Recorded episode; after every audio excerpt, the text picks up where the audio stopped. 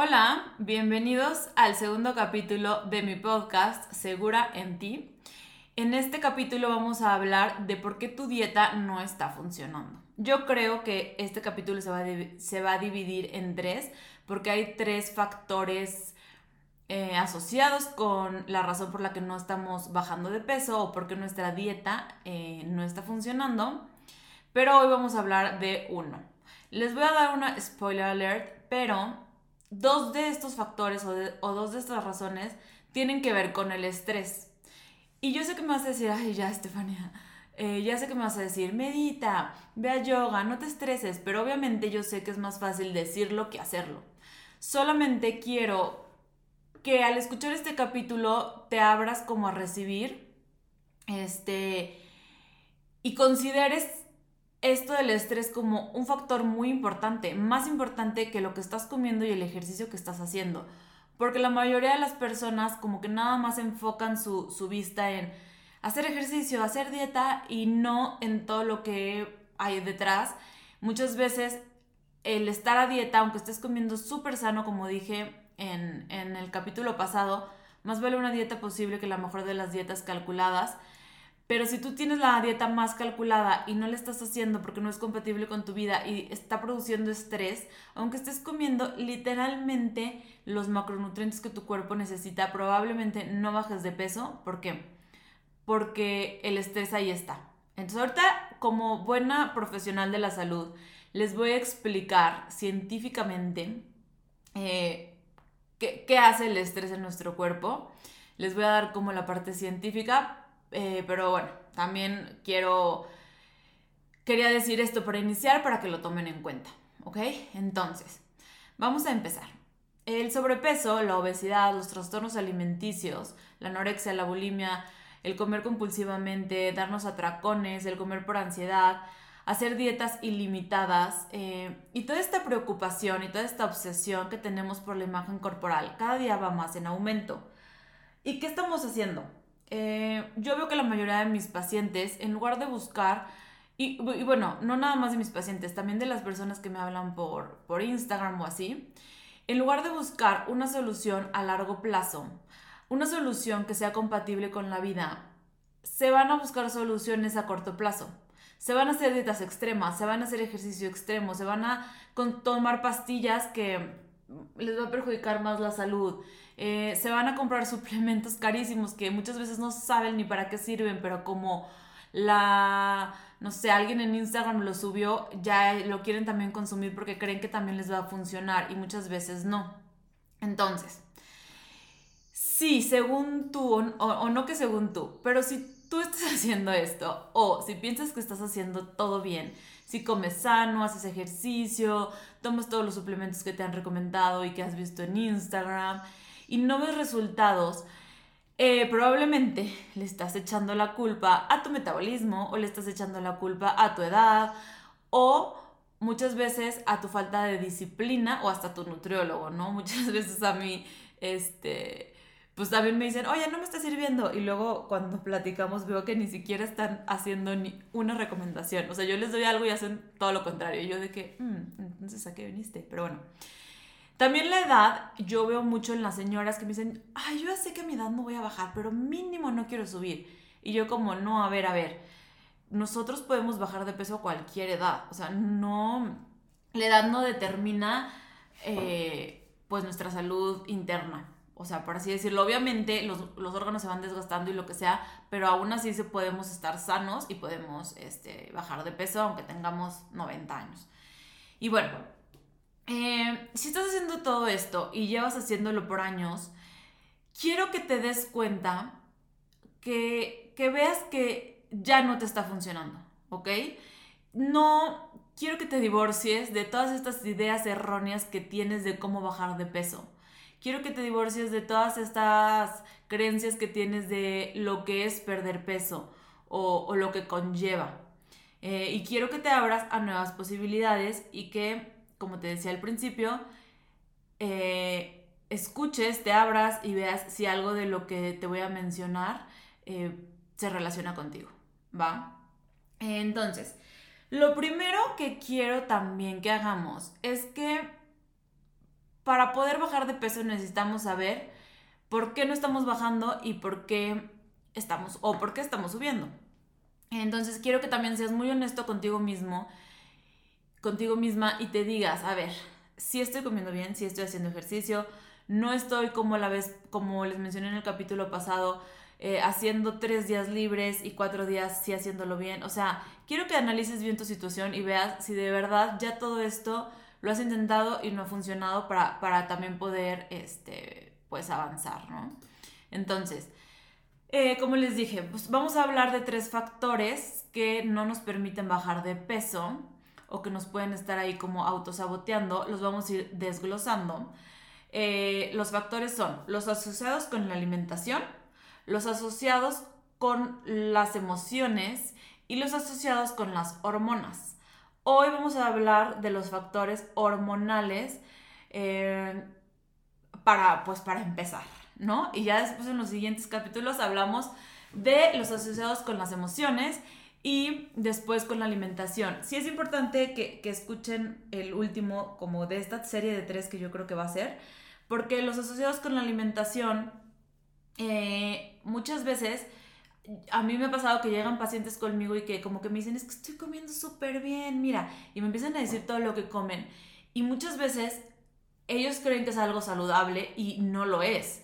O sea, muchas veces están comiendo cosas que, que no sé, escucharon o, que vieron o que sus papás o sus abuelitos hacían o, yo no sé, pero que no es sano o que, o que están comiendo en exceso, no sé, glucosa o azúcar este, saludable, pero al final sigue siendo excesiva.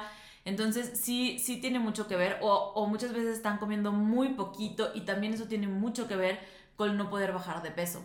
Pero bueno, eso ya va a ser en el o sea, más adelante, en el siguiente o en el, en el tercer este, capítulo. Entonces, vamos a empezar con los factores hormonales.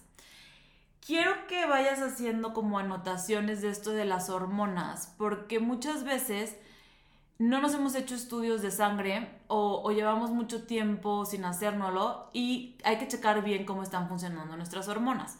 Si traes una desbalanceada y no lo sabes, eh, puede ser que pues esto te esté como impidiendo la pérdida de peso, ¿ok? Entonces, para que lo tomes en cuenta, hacerte unos estudios de sangre. Vamos a empezar con la primera, que es la resistencia a la insulina. Entonces, la insulina es una hormona producida por el páncreas que ayuda a controlar los niveles de glucosa en sangre. Cuando el cuerpo no detecta insulina, es a lo que llamamos resistencia a la insulina. Entonces, cuando comemos se aumentan los niveles de glucosa. La glucosa es lo que coloquialmente conocemos como azúcar, como cuando decimos, se me subió el azúcar, pero en realidad es glucosa, ¿ok? Entonces, cuando comemos se aumentan los niveles de glucosa en sangre. La insulina va, agarra esta glucosa que está en sangre y la mete dentro de la célula para producir energía. Entonces, cuando esto no es posible, los niveles de glucosa en sangre se mantienen elevados por un tiempo mayor al ideal, lo que puede provocar la famosa enfermedad llamada diabetes. Pero también al haber exceso de glucosa en sangre, el cuerpo se ve, no se ve en la necesidad de usar la grasa que tenemos almacenada como energía. Por el contrario, cuando la insulina realiza correctamente su trabajo y los niveles de glucosa en sangre están pues en sus niveles correctos, el cuerpo va a agarrar la grasa almacenada, la grasita pues que tenemos de más, la va a transformar en energía y esto es lo que nos hace perder peso. Entonces ahí les va. En otras palabras, la insulina elevada le indica al cuerpo que no libere grasa almacenada.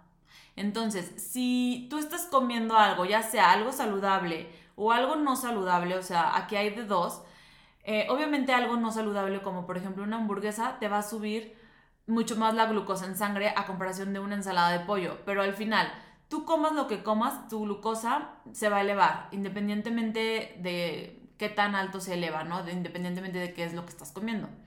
Entonces, si el cuerpo detecta esta, este, o sea, que entró este alimento a tu, a tu sangre o a tu cuerpo, em, empieza como a secretar insulina, pero si el cuerpo no está detectando la insulina, esta glucosa de lo que sea que tú hayas comido se va a mantener excesiva en sangre.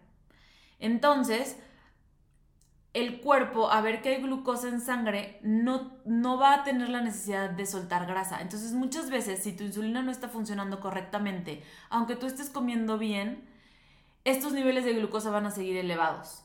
Entonces no vamos a perder peso. Por eso es importante hacernos estudios para checar si, si tenemos la insulina trabajando normal en, nuestro cuerpo. ¿Va? Eh, la segunda es la tiroides disfuncional. La tiroides es una glándula que está situada en la parte media y anterior del cuello. Esta glándula produce tres hormonas importantes de las que vamos a hablar hoy, que es la TSH, que es la hormona estimulante de la tiroides, la T3, que es la hormona triyodotironina, y la T4, que es la hormona tetrayodotironina.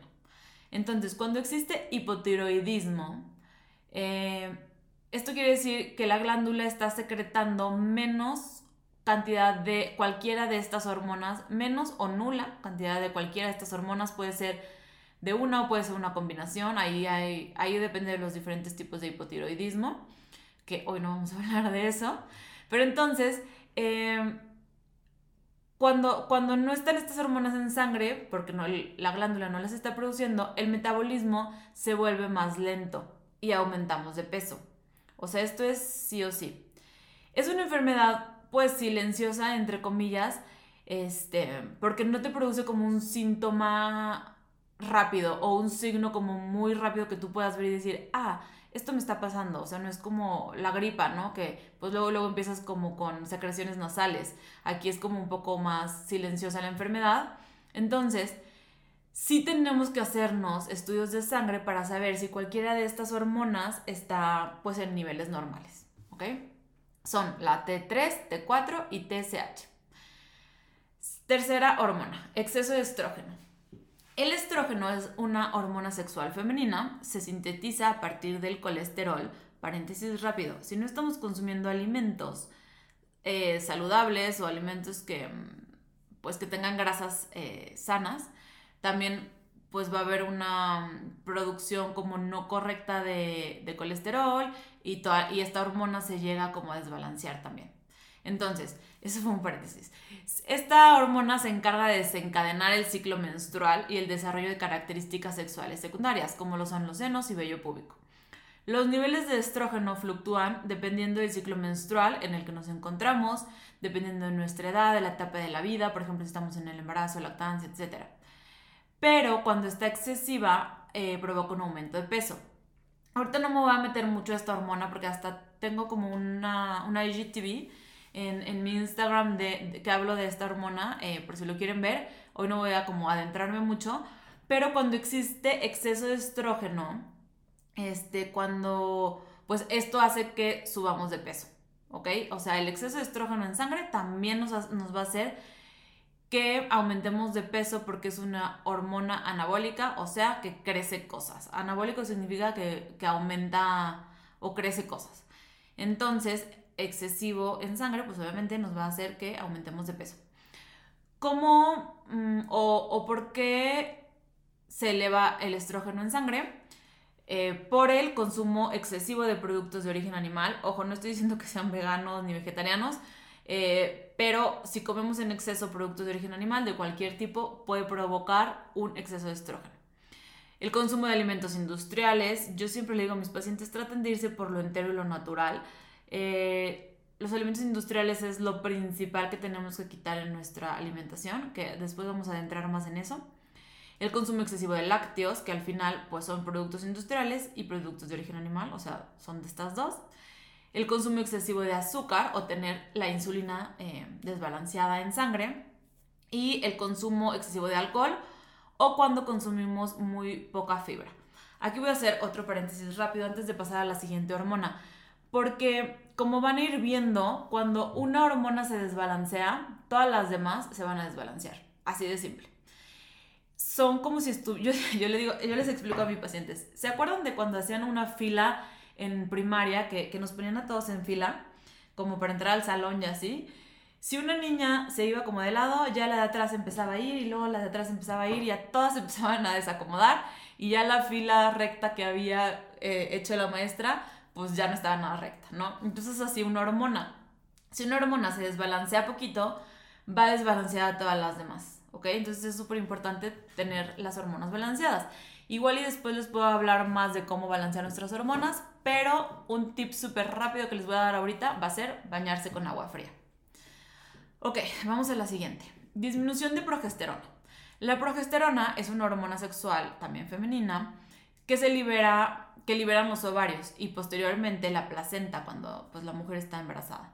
Durante el ciclo menstrual nos va a ayudar a acondicionar el endometrio para facilitar la implantación del embrión en este. O sea, nos si tenemos una buena cantidad de progesterona, vamos a tener un o sea, va a ser más fácil embarazarnos, por así decirlo. Este, y durante el embarazo nos ayuda a que el embarazo pues transcurra de manera segura y en la lactancia nos ayuda a preparar a las glándulas mamarias para la lactancia. Es una hormona que necesitamos, pero en exceso puede provocar un aumento de peso. También por ser una hormona anabólica. Esta se aumenta cuando consumimos igual productos de origen animal y exceso de lácteos. Y bueno, vamos a la que quería llegar, que era el spoiler alert del principio, la fatiga adrenal, que también hablé de esto súper mini resumido en el capítulo pasado. Ok, la fatiga adrenal es causada por estrés crónico, gracias a nuestro sistema nervioso simpático o sistema mejor conocido como sistema lucha o huida. Entonces se activa cuando estamos estresados, obviamente. Este sistema se encarga de liberar tres hormonas, no solo cortisol como normalmente escuchamos. Estas tres hormonas son conocidas como las hormonas del estrés. Entonces ahí les va, les voy a hablar de una por una. La primera es la adrenalina. Esta es necesaria ya que se encarga de las reacciones inmediatas que sentimos cuando estamos estresados. Entonces aquí imagínate que vas manejando por los puentes y tratas de cambiar de carril, pero en eso sale un coche que, no llegaste a ver, entonces como que reaccionas así rapidísimo, das el volantazo, regresas a tu, a tu carril, pero obviamente como que tu corazón empieza a latir por mil por hora, pues tus brazos están más tensos agarrando el volante, estás como que respirando más rápido, empiezas hasta a sudar, y esto pasa gracias a la adrenalina. Eh, la adrenalina lo que hace es como aumentar la energía de momento, pero así de que en un segundo. ¿Por qué? Porque obviamente si tú estás en una situación de estrés como que vas a chocar, pues no es como que el cuerpo va a decir, ay, ahorita en cinco minutos libero adrenalina. No, esta, la adrenalina nos ayuda a escapar de una situación peligrosa. Entonces, luego, luego que se percibe esta situación de, estrés o, en el que el cuerpo tiene que luchar, se empieza a secretar la adrenalina. La segunda es la norepinefrina. Eh, esta nos provoca excitación en una situación de estrés, nos vuelve más conscientes, más despiertos, más centrados.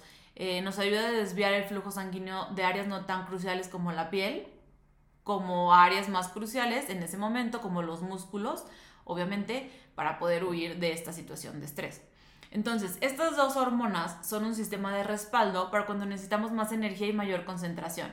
¿Por qué? Porque si no, no podríamos sobrevivir a una situación de estrés. Y, yo creo que todos lo hemos sentido, ¿no? Cuando de repente nos tensamos, pero reaccionamos más rápido, pero vemos más cosas. Pero así como estas hormonas se liberan súper rápido en sangre, también se reducen súper rápido y no causan efectos secundarios al cuerpo, ¿ok? La tercera hormona del estrés es el cortisol. Esta, al contrario de las otras dos, toma más tiempo para liberarse frente al estrés. No es como que al segundo la liberas y ya está. Esta, en modo supervivencia, eh, las cantidades óptimas de cortisol obviamente nos van a poder salvar la vida, ya que ayuda a mantener el equilibrio de líquidos y de presión arterial. Regula algunas funciones del cuerpo que no son cruciales en el momento, como por ejemplo el impulso reproductivo, la inmunidad, la digestión. Eh, aquí imagínense, que se pierden en una isla desierta por una semana, ¿no? Entonces el cortisol nos va a ayudar a, a lo mejor no comer en estos días, no va a pasar nada, a lo mejor no dormir como que bien y no tener como nuestro sueño recuperado en estos días y no va a pasar nada porque el cortisol nos está como ayudando a sobrevivir. Pero si estamos constantemente estresados, el cuerpo va a continuar liberando cortisol y los niveles elevados crónicos pueden provocar problemas a la salud muy importantes como suprimir el sistema inmune. O sea, si tenemos el sistema inmune vamos a ser más propensos a enfermedades y a inflamación, que también voy a hablar después de esto porque la inflamación es lo que también inicia la, el sobrepeso o, la obesidad. Este, aumenta la presión arterial, este, aumenta la glucosa, que como ya había hablado, nos hace subir de peso. Disminuye la libido, eh, puede producir acné. Y obviamente, pues contribuye a la obesidad, ya que esta hormona se encarga de almacenar grasa. Eh, como les explico, si ustedes están perdidos, en el desierto, pues obviamente el cuerpo se aferra a la grasa, no es como que la quiere usar. ¿Por qué? Por si se ve en la necesidad de más adelante tenerla. Entonces, esta hormona es la que regula o desregula nuestro metabolismo. Y obviamente antes nos servía porque, no sé, hace 100, a lo mejor 150 años, no teníamos acceso a la comida tan rápido. Existían muchas más enfermedades, este, pues, inmunitarias. Eh, pero ya la vida pues evolucionó, el cuerpo ya no es el mismo y ya ya no la usamos o ya no la necesitamos o el cuerpo ya no está, o sea, más bien nosotros como personas ya no estamos ante, ante estas situaciones de, de sobrevivencia como antes nuestros antepasados podían llegar a estar. ¿Qué pasa? Este, que ahora nosotros nos estresamos por otras cosas. Ahorita les voy a enumerar algunas. ¿Cómo saber primero si tengo fatiga adrenal? Si tienes fatiga adrenal, este, puedes tener uno o los siguientes síntomas. Profundo cansancio físico. Mm, aunque te duermas y descanses tus ocho horas, vas a seguir teniendo cansancio físico, vas a sentir que no te recuperas, pero también vas a tener un cansancio mental. Vas a reaccionar, pues, pues menos como a cualquier situación. Tu, tu cerebro va a ser como más lento para empezar, para pensar, perdón. Y puede venir también acompañado de malestar, como enfermedades más pues no tan peligrosas, por ejemplo, más, más, o sea, como nuestro sistema inmune se baja, nos van a dar más gripas, más dolores de garganta y todo esto, pero también puede, podemos estar en depresión. Cuando tenemos estrés prolongado, se desarrolla, por así decirlo, como, como una depresión. Entonces, ojo, el estrés es una parte normal de la vida, cumple con una función saludable de, de, sobrevivir, de mantenernos vivos, pero la respuesta fisiológica del cuerpo del estrés fue diseñada para funcionar solo durante unos minutos, pues, en, el día y ante situaciones que amenazan la vida, o sea, eh, por, minutos y por un tiempo que sea como, como que les digo que iban a chocar. Pero cuando se prolonga, cuando nosotros duramos en estrés un mes, una semana, tres días, pues obviamente es cuando nos empieza a perjudicar la salud. Eh, los segundos factores emocionales de los que les hablé al principio, que se los voy a como que a desglosar más en el siguiente capítulo, pero se los voy a mencionar. Ahí les va. Estar peleada con tu cuerpo, estar insatisfecha con tu cuerpo, ser una comedora restringida, obsesionarte con tu peso, obsesionarte con bajar de peso, cuando no te gusta tu vida, cuando no te gusta tu trabajo, cuando, no sé, no tienes una vida social, cuando no te gusta tu escuela cuando estás constantemente a dieta, cuando estás sin placer, tu dieta no tiene placer, cuando te aferras a situaciones y cosas o personas, eh, cuando te falta placer en lo que comes, cuando estás viviendo demasiado prisa, eh, cuando no duermes en las noches o cuando estás haciendo exceso de ejercicio, no, no digamos las horas normales del gimnasio, de que digas, ah, bueno, voy a ir una hora, o, hoy se me antojó dobletear y voy a bici, ya, no sé, funcional. No, cuando realmente estás pasando mucho tiempo haciendo ejercicio, estás metiendo a tu cuerpo bajo un, o sea, bajo una respuesta fisiológica de estrés. Y muchas veces estos pensamientos que les mencioné no son reales. O sea, no, no es un león que te va a atacar, no es un coche que te va que te está atropellando, por así decirlo. O sea, son cosas que tenemos en la mente, son cosas de nuestras emociones, que es en lo que vamos a hablar más, más adelante.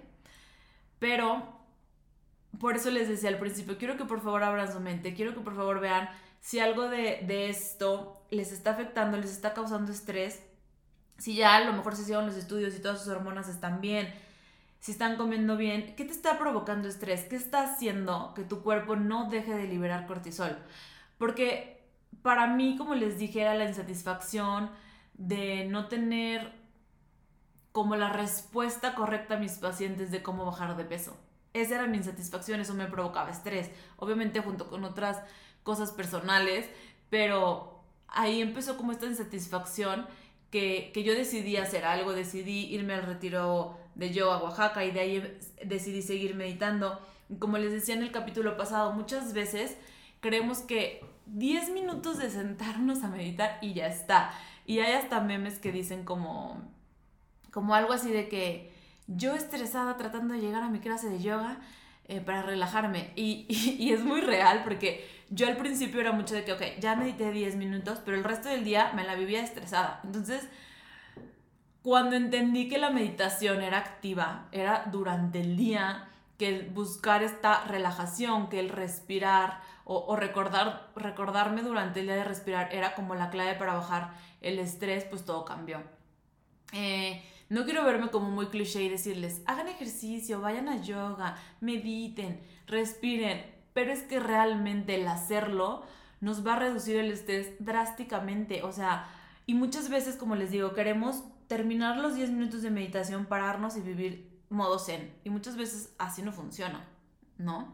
Entonces, este, pues las invito a, los invito, por si me están escuchando hombres, a buscar cuál es la razón, cuál es el motivo que nos está ocasionando este estrés. Porque también, una vez que nos damos cuenta de qué es, ya sea las amigas, ya sea o una amiga en específico tóxica, o ya sea el novio, o ya sea el trabajo, una vez que nos damos cuenta qué es lo que nos está ocasionando estrés, podemos cambiarlo. Pero si no vemos la raíz o si no encontramos qué es lo que nos ocasiona estrés, va a ser mucho más difícil cambiar esta situación en nuestra vida. ¿Ok? Entonces, eh, pues aquí sí es hacer un trabajo interno. Lo que a mí me funciona mucho es hacer journaling, escribir. Escribir es la manera de no poderme mentir. Cuando yo escribo, no me puedo mentir a mí misma. Entonces, no se mientan ustedes mismos, igual como les decía al principio. Si de verdad dicen, ay, la verdad es que pues estoy haciendo tres días de dieta y tres días de no dieta y tres días atascándome de alimentos, pues bueno, ser honestos con nosotros mismos, eh, buscar en realidad qué es lo que nos está produciendo o llevando a no bajar esos kilos extra, ¿va? Entonces, en el siguiente capítulo vamos a hablar de los factores emocionales y alimenticios eh, para que estén al pendiente. Y pues bueno, ya saben que me ayudaría muchísimo que me siguieran en mis redes sociales. Estoy como nutróloga Estefania Reverte para que aquí en el podcast le pongan seguir, me dejen un review o me califiquen. ¿Va? Eso es todo. Muchísimas gracias por escucharme.